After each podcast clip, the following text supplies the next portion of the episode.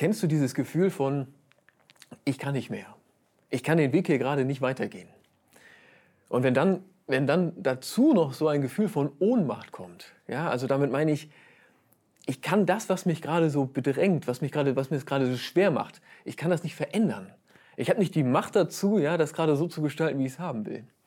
Ähm, dann ist etwas da in deinem Leben, was die Bibel Bedrängnis nennt.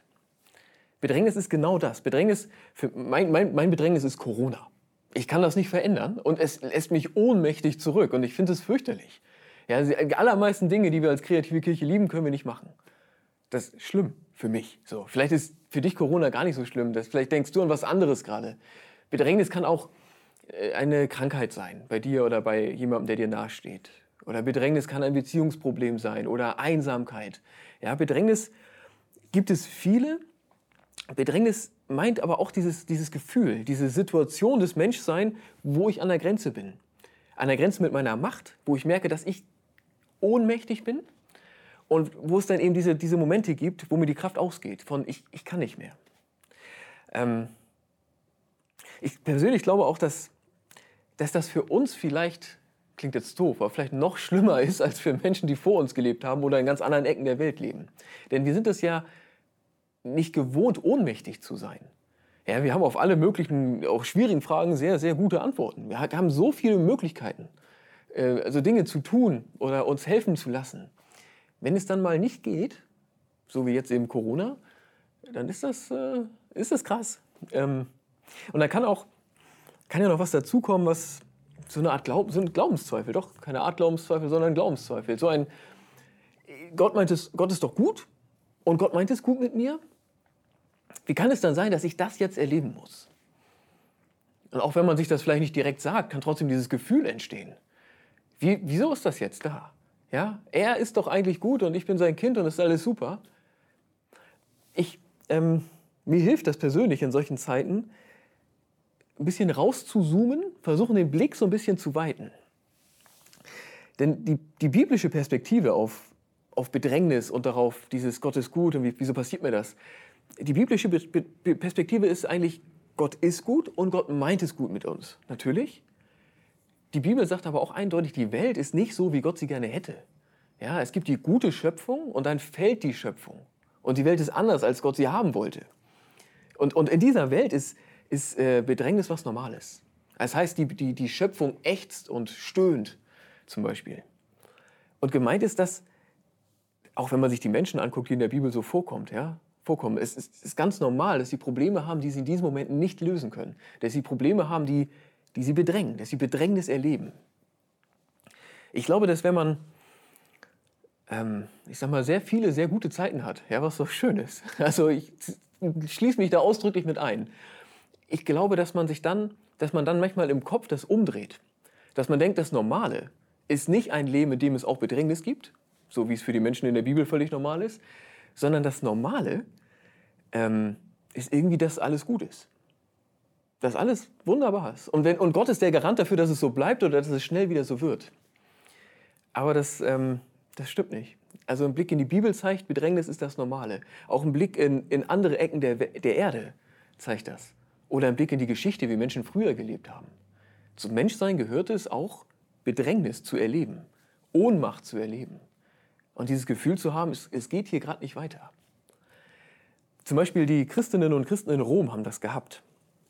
Die erlebten Bedrängnis, alle gemeinsam, äh, durch die Römer. Die Römer haben die Gemeinde verfolgt. Also äh, man wurde für seinen Glauben angefeindet, man wurde bedroht, im schlimmsten Fall wirklich bis, bis mit dem Tod bedroht und äh, ja, richtig ja, bis hin zu umgebracht. Ähm, und in diese Bedrängnis hinein da schreibt Paulus den Römerbrief und auch diese eine Passage ganz besonders. Die möchte ich uns lesen, weil ich glaube, dass sie uns ja, heute genauso hilft wie den, wie den Menschen damals. Ich habe mir erlaubt, heute mal die Lutherbibel zu nehmen, weil ich finde, dass sie an dieser Stelle das einfach besser wiedergibt. Also, Paulus schreibt, da wir nun gerecht geworden sind durch den Glauben, haben wir Frieden mit Gott, durch unseren Herrn Jesus Christus. Durch ihn haben wir auch den Zugang im Glauben zu dieser Gnade, in der wir stehen und rühmen uns der Hoffnung auf die Herrlichkeit, die Gott geben wird. Nicht alleine haben wir aber das, sondern wir rühmen uns auch der Bedrängnisse, weil wir wissen, dass Bedrängnis Geduld bringt. Geduld aber Bewährung, Bewährung aber Hoffnung. Hoffnung aber lässt nicht zu Schanden werden, denn die Liebe Gottes ist ausgegossen in unsere Herzen durch den Heiligen Geist, der uns gegeben ist. Paulus sagt, wir rühmen uns der Hoffnung. Ja, das ist erstmal, damit meint er rühmen, also wir sind im positiven Sinne stolz darauf, dass das, was wir hier erleben, nicht alles ist. Dass wir an Gott glauben und dass Gott eine, auch eine Ewigkeit für uns bereithält. Ja, wir haben ein Bürgerrecht im Himmel, sagt Paulus an anderer Stelle so schön.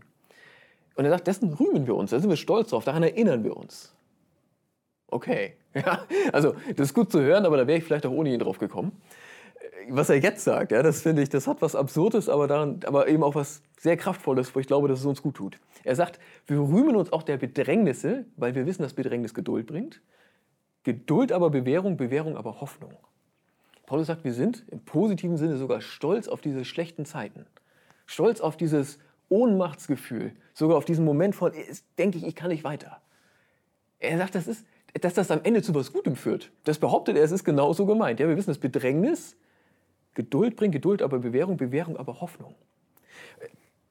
Und interessant ist, er formuliert es ja nicht als Aufgabe im Sinne von, ne, wir strengen uns an und dann passiert das vielleicht, sondern er formuliert das als so eine Dynamik. Er sagt, das geschieht automatisch. Wir wissen aber, dass es so kommt. Das finde ich krass. Es ist eine Linie bei ihm. Ja? Aus Bedrängnis erwächst Geduld, aus der Geduld aber Bewährung und aus der Bewährung wieder Hoffnung. Nochmal, er meint es nicht als Aufgabe, sondern er beschreibt es als eine Dynamik, die einfach so ist. Das eine folgt aus dem anderen. Mit Geduld meint er, dass wir, wenn wir Bedrängnis erleben, das die Bedrängnis aushalten. Dass wir davon nicht weglaufen, dass wir sozusagen aushalten, dass es so ist, auch in der Wahrheit bleiben. Ja? Also nicht darüber lügen, so nach dem Motto, es ist alles gar nicht so schlimm. Schon die Wahrheit sagen, das Aushalten, aber Geduld hat bei ihm immer auch was, äh, was Positives. Es ist sozusagen ein, in der Wahrheit leben, auch im schweren Moment leben, aber dabei so ein bisschen nach oben gucken. Ein bisschen was, die Hoffnung sehen, vielleicht auch was Positives sehen, was man tun kann. Ich habe das ein bisschen versucht rauszu, also ich habe gelesen darüber, ja, was, was, wie die Bibel Hoffnung, äh, Geduld meint, wie das an anderen Stellen benutzt wird, das Wort. Ja, und ehrlich gesagt, das Beste, was ich gefunden habe, habe ich nicht in einem schlauen theologischen Buch gefunden, äh, sondern von Heiner Geißler. Ich weiß nicht, ob du dich erinnerst. Der Andreas Malessa hat bei uns gepredigt und hat Heiner Geißler zitiert. Und er sagte, ich beuge mich dem, was ist, aber ich halte fest an dem, was sein könnte. Genau das ist Geduld. Geduld im, im biblischen Sinne bedeutet, ich beuge mich dem, was ist. Ich akzeptiere, da ist Bedrängnis. Ich, ich bin darüber aufrichtig und ehrlich. Aber ich halte fest an dem, was sein könnte. Ich verzweifle nicht darüber, sondern ich habe da einen, einen Blick dafür, dass es, dass, es, dass es für mich mehr gibt, dass es Hoffnung gibt, dass es Zukunft gibt. Das ist Geduld und dann bewährt man sich im Glauben, sagt Paulus. Das passiert von ganz alleine. Man lernt das mit Gott leben, ähm, dass das mehr ist als im Chorsingen, mehr ist als Lobpreis, mehr ist als Gemeinde, mehr ist als auch Gemeinschaft. Es ist auch mehr als, als ähm, ja, es ist, es ist auch mehr als ich arbeite mit. Ich, ich, sozusagen Kirche ist Teil meines Lebens, weil ich da arbeite oder weil ich da mitmache in meiner Freizeit zum, zum, zum Glauben, zum Leben mit Gott gehört auch, dass ich an ihm festhalte. Dass ich in schweren Zeiten an der Hoffnung, an ihm, an dem, was uns verheißen ist, mich festmache. Man kann, wenn man das, ähm, das Wort Bewährung nachschlägt, man kann sogar sehen, dass in dem Wort Stamm auf Griechisch, Original, sogar das Wort Prüfung drin steckt. Das ist sozusagen das ist ein anderes Wort, aber die, die, die Herleitung ist eine ähnliche. Ähm, das heißt, der Glaube wird geprüft. Ich werde geprüft in dieser schweren Zeit. Und man, man darf das nicht, nicht falsch verstehen wieder. Wie gesagt, Paulus formuliert es hier als Zusage. Also auch, selbst wenn wir Bewährung jetzt mit Prüfung übersetzen würden, dann ist damit nicht gemeint, dass Gott das geschickt hat. Die historische Situation ist ja eindeutig. Ja? Die Christinnen und Christen in Rom werden von den Römern verfolgt.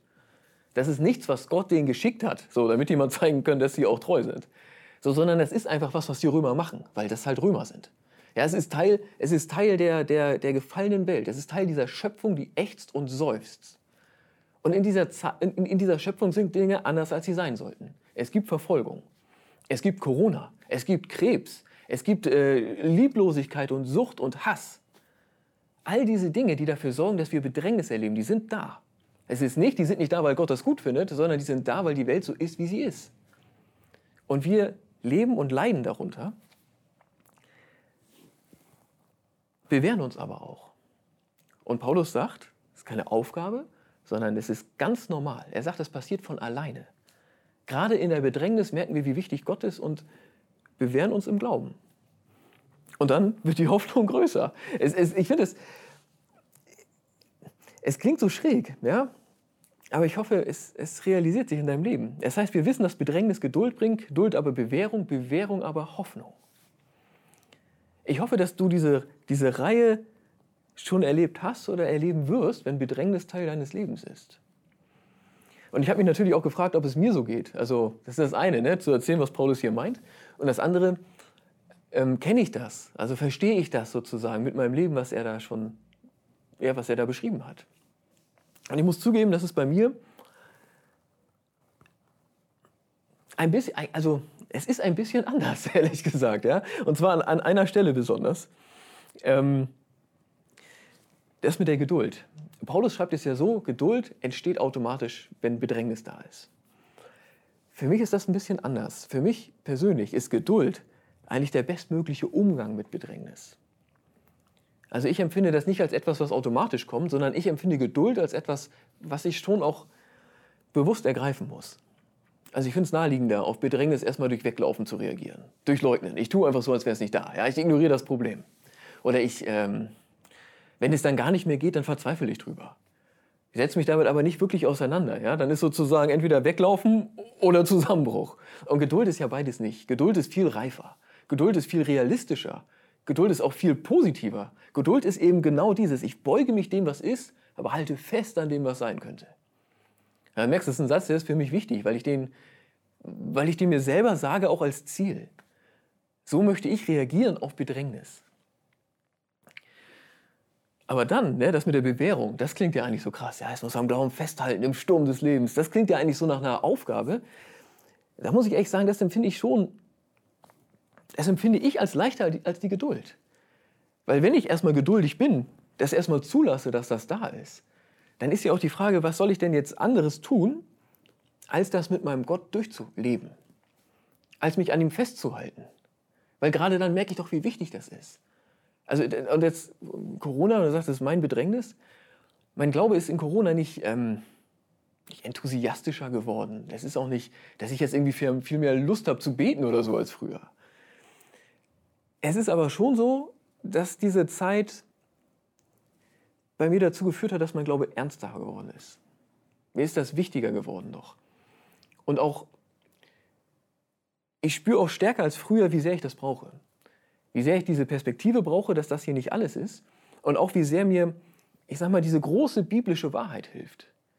Also die ist für mich wechselnd. Ich habe das davor auch geglaubt, aber jetzt, jetzt ist es nochmal wichtiger, nochmal ernster, nochmal klarer. Ich glaube, es ist genau so, wie die Bibel sagt. Ja, das ist eine gute Schöpfung. Gott hat eine gute Welt gemacht und es gibt so viel Positives drin zu sehen.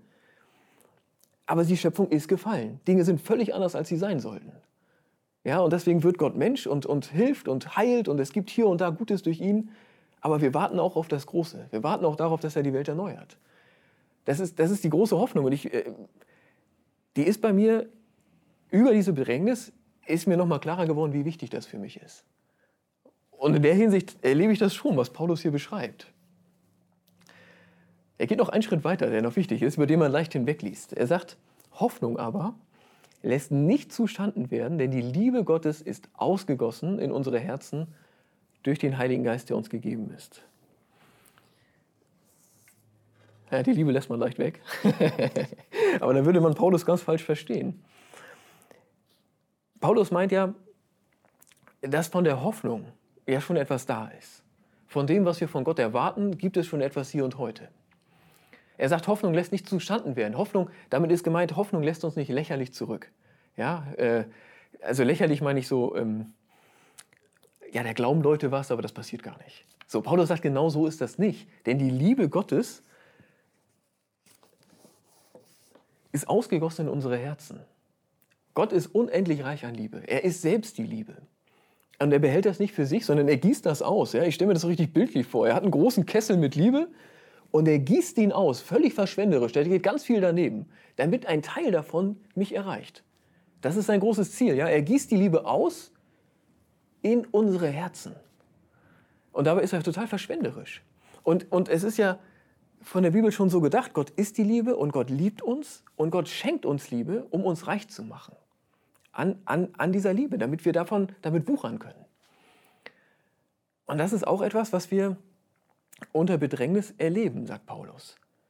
Dass die Liebe Gottes in uns reicher wird. Dass unser Herz wohlhabender wird, wenn du so willst. Dass er es beschenkt. Und ganz wichtig, das darf man nicht als Aufgabe hören, sondern als Zuspruch. In Zeiten der Bedrängnis arbeitet Gott an uns.